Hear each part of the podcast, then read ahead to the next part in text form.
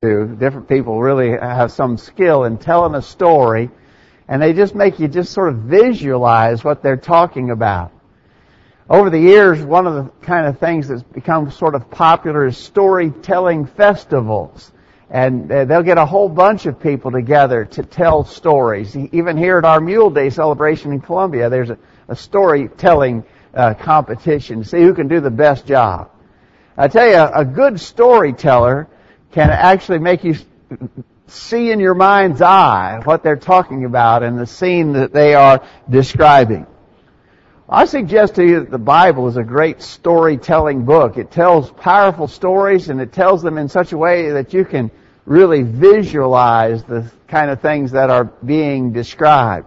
And one of the places uh, in the Bible that describes things in such graphic language is the book of Revelation.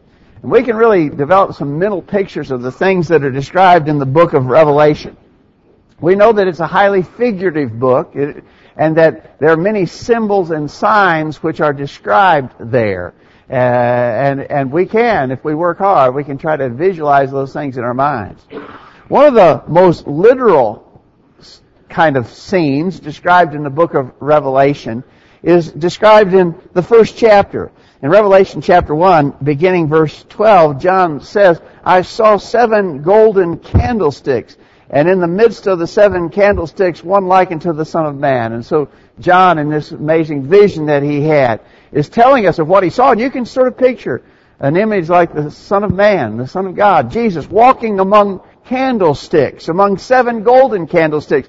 And in the end of that context, it goes on to describe the seven candlesticks which thou sawest are the seven churches, and then he's going to proceed to state a message to each of those seven churches before he goes into the grander vision of the future events that were about to unfold. But I want to draw on this statement for our lesson this morning in which we want to simply say that the church is a lampstand. Notice here, the seven candlesticks which thou sawest are the seven churches. And so we want to build a lesson based upon the idea that the church is to be like a candlestick or a lampstand. And what could we draw from that? What conclusions could we reach from that word picture that we find there in the book of Revelation? A story told and some of the conclusions that we can reach by visualizing in our mind the church as a lampstand. Before we get into that, we stop here for just a minute to thank everybody for being present. It's already been mentioned several times this morning what a beautiful Lord's Day morning we have in Middle Tennessee. What a great blessing it is to be able to be together, to worship God, to join together in, in His honor and praise. I hope we all understand that's our primary purpose this morning, that we've come to glorify our Father which is in heaven. We, we hope and pray that we all will be successful in accomplishing that. But also our purpose is that we might be encouraged, edified, built up, instructed in the things of the Word of God, uh, and we pray that will be done too. Thanks to our visitors. We're grateful for all who've come our way. Please come back whenever you have a chance and ask any questions you have. If it's something that comes from your own private study of the Bible and you maybe uh, wonder about something that you haven't been able to quite understand, we'll be glad to study it with you, see if we can come to that understanding. Uh, or if you see something this morning that we're doing that seems odd to you, maybe even something that you would initially disagree about, uh, ask us. And, and again, we'll sit down with our Bibles and we'll seek out, make sure we have a, a, a true and right answer to any Bible question. So if you have any questions, ask them. Thanks for coming this morning. Let's talk about the church as a lampstand. Uh, now, the first observation that we want to make about the church being a lampstand is that the, a lampstand has a very specific purpose. And that one specific purpose of a lampstand is to hold a lamp or a candle. And the idea of that is to facilitate enlightenment so that people can see, so that they can be illuminated, right? So don't, don't lose this imagery. What would you have a lampstand for? What would you have a candlestick for? Well, it's to hold a lamp or a candle. Well, what what's, what's that for? Well, so that it'll spread the light, so that you can see, so that you can be aware, so that you can be enlightened or illuminated and, and so that's what the church is to be doing. Now the light in this instance is the light that Jesus brought into the world.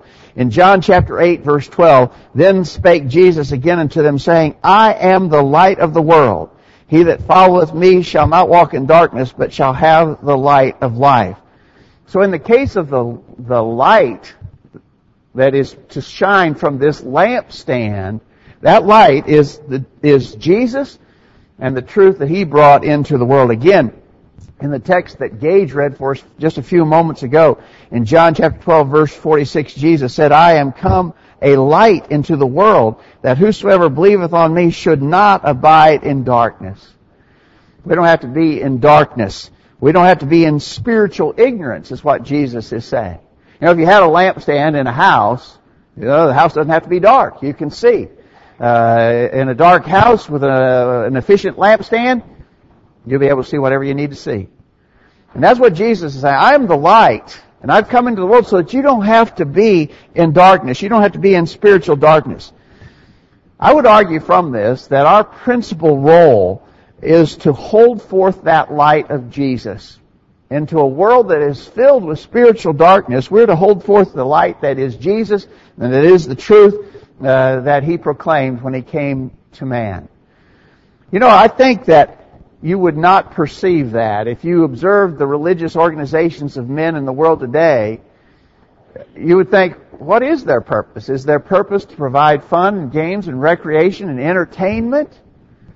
Or is it to show forth the light of Jesus? I, I would argue that in, in the case of a lot of churches, and, uh, and we'll observe more of this as we go further into our study, you would not know that their purpose is to shine forth this light about Jesus because they're involved in doing every other sort of thing with very little emphasis on the truth about Jesus. And so again, the church is a lampstand. A lampstand has a single solitary purpose. That's to hold the light, to let the light shine. And that's what our purpose is. In conjunction with that then, as a lampstand, we need to be preaching the truth.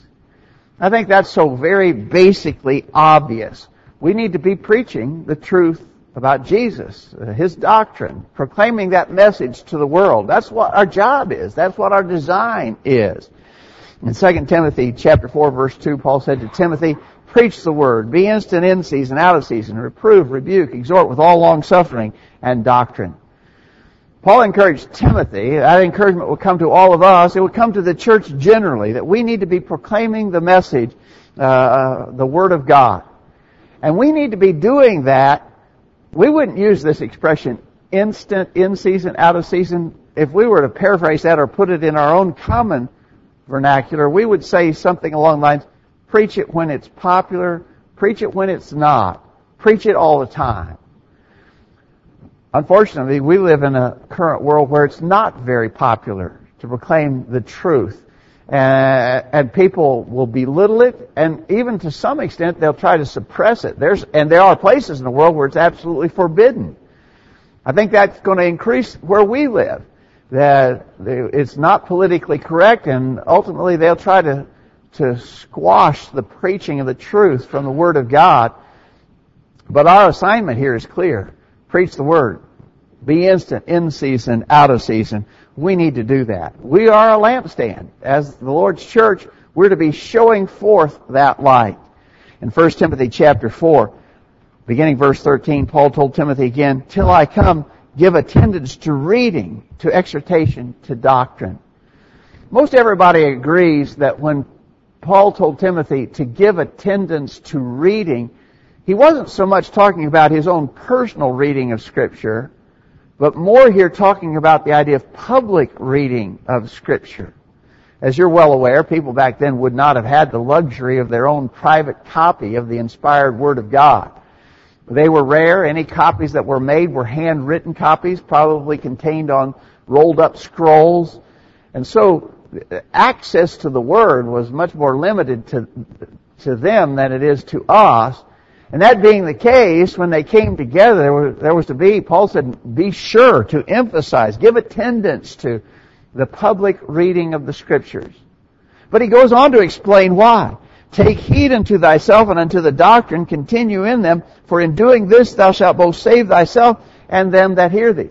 And so, pay attention to the Scriptures, be sure to read the Scriptures publicly, let the Word get out, because as you do that, you're going to be able to save yourself and them that hear, hear you. What would be implied in that statement though? That if he did neglect those things, then he would not be saved and the people who heard him would be. If there's not this emphasis on the Word, the people are not going to hear what they need to know in order to be saved. People will not be saved if there's not this attendance to the Word. So we need to be preaching the gospel. Uh, that's very important. But you know, in lots of religious groups, and I'm sad to say perhaps even among some of our own brethren, there's not much emphasis on the scripture themselves. I read a couple of quotes recently that I thought were quite shocking, coming from a preacher. He said, "We try not, we try not to cool people off by fanning through the scriptures." Do you get what he's saying there? In other words, here, here's your Bible, and so you're you're turning from one scripture to another. You're fanning through the pages of the Bible. Oh, well, that, that's going to cool people off. People won't, uh, people won't take to that. We try not to cool people off by fanning through the scriptures. He's saying uh, we're not, we're not going to overemphasize the scripture. We're not going to try to overuse the Bible. And in most denominational religious organizations, there is rare reference to the Word of God. You know that. You've talked to people. You may have experienced it yourself where perhaps not even a passing reference is made to the Bible when the preacher gets up to give his message. I want to tell you, I went to a meeting not so long ago, and the preacher used two verses of Scripture in a whole sermon. So I don't know that we're all that far behind them. We need to be preaching the Word. Our emphasis needs to be on the Word of God. We're a lampstand. We're to be holding forth the truth of Jesus. We've got to put our emphasis on the Word. Another preacher said our preaching needs to be more practical and less doctrinal. I don't know how you get that, do you? Uh, the doctrine of Christ is ultimately practical. Uh, we need to know the doctrine. Certainly we need to know how to put it into practice in our daily lives, but how do you separate practicality from the doctrine of Christ? And the emphasis, let's talk about practical things. Let's don't talk about doctrine. That is just absolutely wrong. You know this quote from 1 Peter chapter 4, beginning verse 10. Whoever speaks, let him speak as it were the utterances of God. Whoever serves, let him do it as by the strength which God supplies, so that in all things God may be glorified through Jesus Christ, to whom belongs the glory and dominion forever and ever. Amen.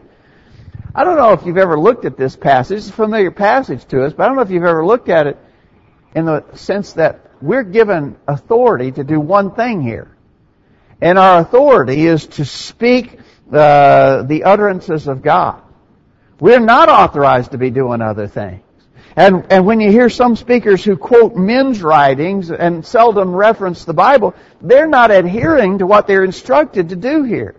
Our authority is to be speaking, as it were, uh, the utterances of God. We are not to base our lessons on, our, on, on human books and philosophies and the things that men have said.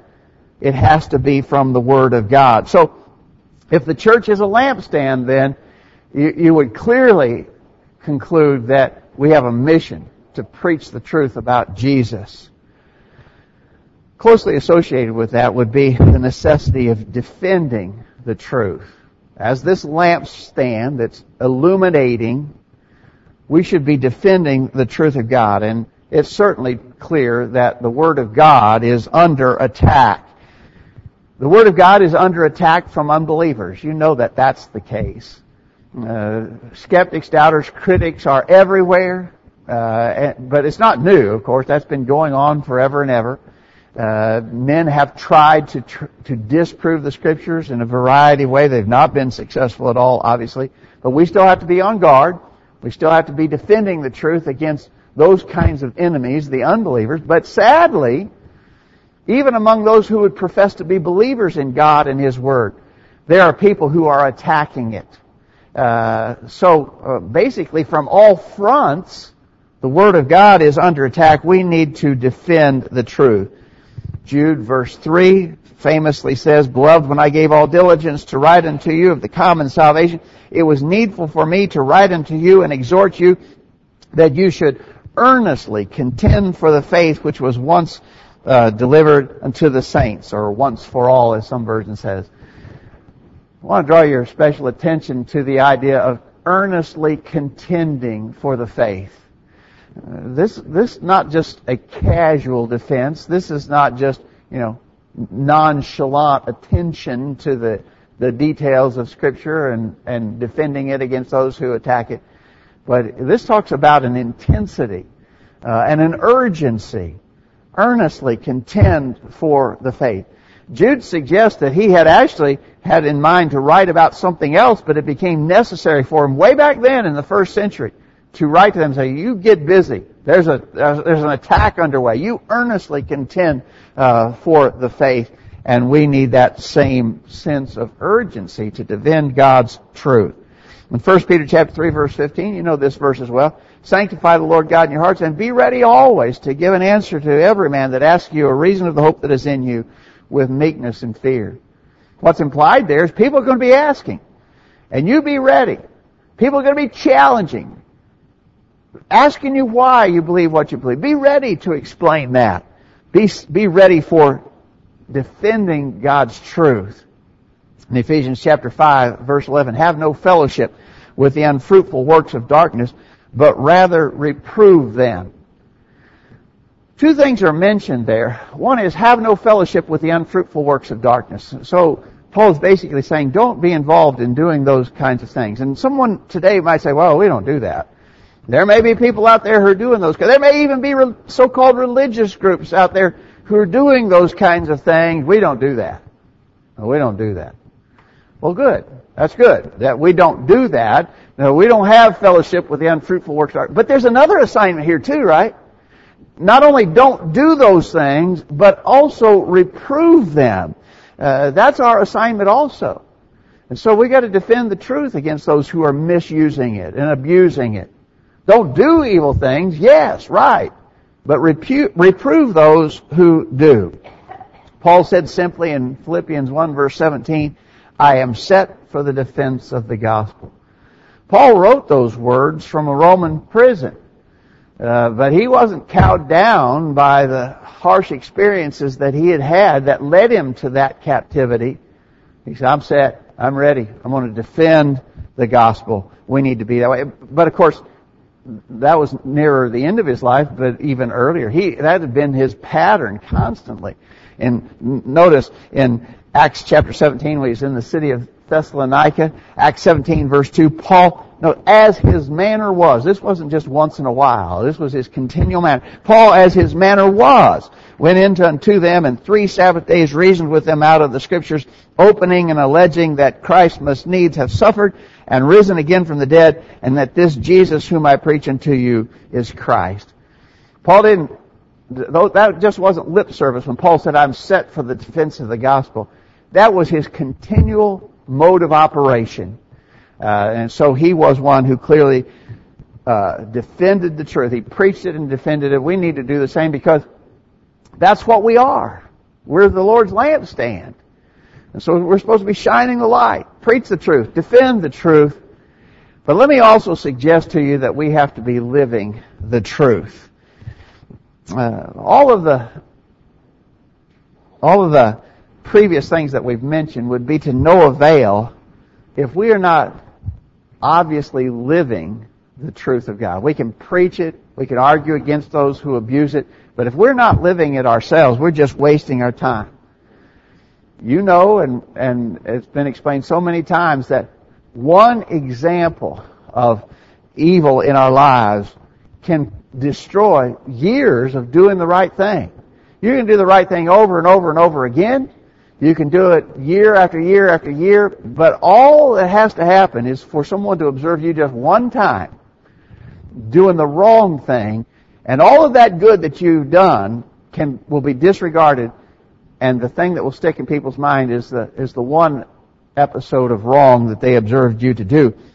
So we've got to, yes, let's proclaim the truth. Let's defend it against attacks, but we've got to live it, or all the rest of that is in vain.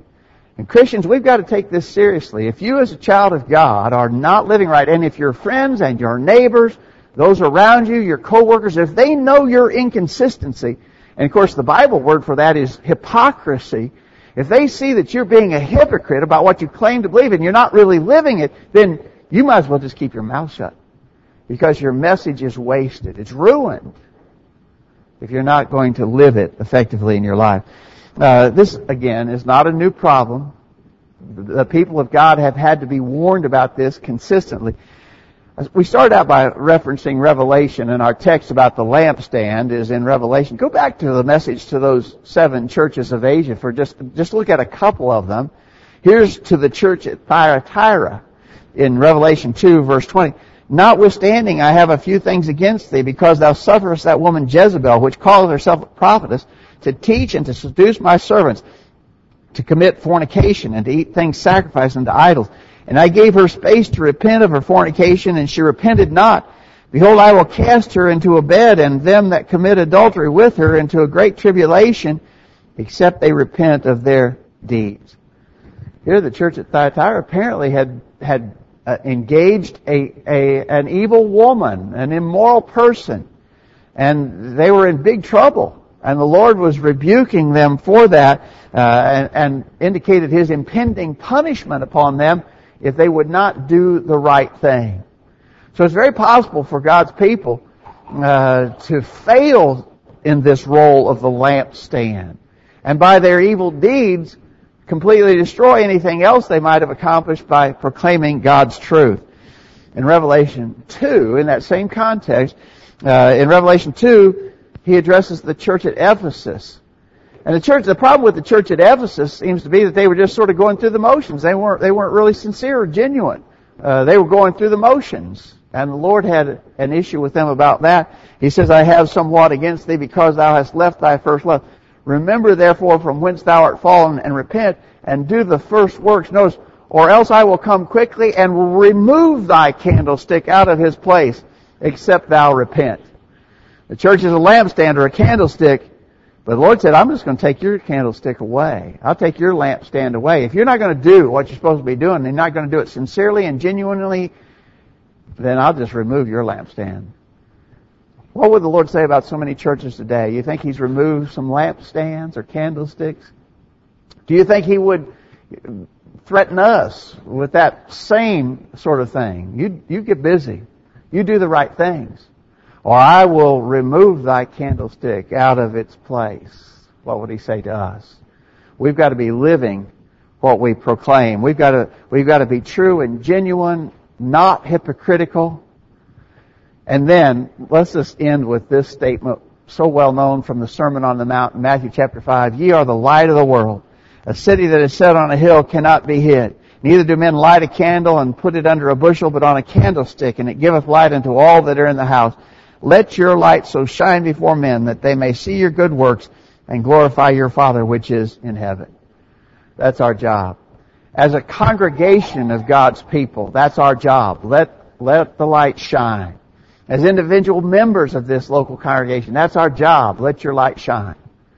And I think it's a worthy question for us to ask if, when people observe us, because we know that people are observing us, right? There are people constantly who are seeing us. They see how we live. They see how we act, how we talk, how we dress. They see the places we go, the things that we do. In all of that, are we letting our light shine as a collective whole? Uh, does this congregation of God's people, are we effectively shining the light? Are, are we being a, a good lampstand to illuminate this area around us? I hope that we are. And that needs to be our ambition. And each of us as individual members of this congregation need to be contributing to let that light shine. Are you doing your part? Are we working together as an effective whole to be a lampstand, to show the light, the truth about Jesus and His will to the world around us? That is the question. We need to be a good lampstand. What's your situation this morning? Are you a part of the work that God has given His people to do? Are you, a, are you a member of the body of Christ so that you can be participating in that role of shining the light and letting lost people know? If you're not a Christian, you're not in His body, the church, you're not a part of that effort to shine the light to others, uh, you need to, you need to make a decision to become a follower of the Lord Jesus Christ and obeying the simple plan set forth in God's Word for your salvation, for the forgiveness of your past sins, so that you can be a, party, a part of His body, the church to have that hope of heaven and eternity. Hear the truth, believe it, repent of your sins, confess your faith in Jesus, be baptized for the remission of sins. If you're subject to that invitation, we urge you to make a decision this morning. If you're a Christian already, but you've not been shining your light, you've not been living the way God wants you to live, we urge you to come back in repentance, confession, and prayer. If we can help, let us know while we stand and sing this song.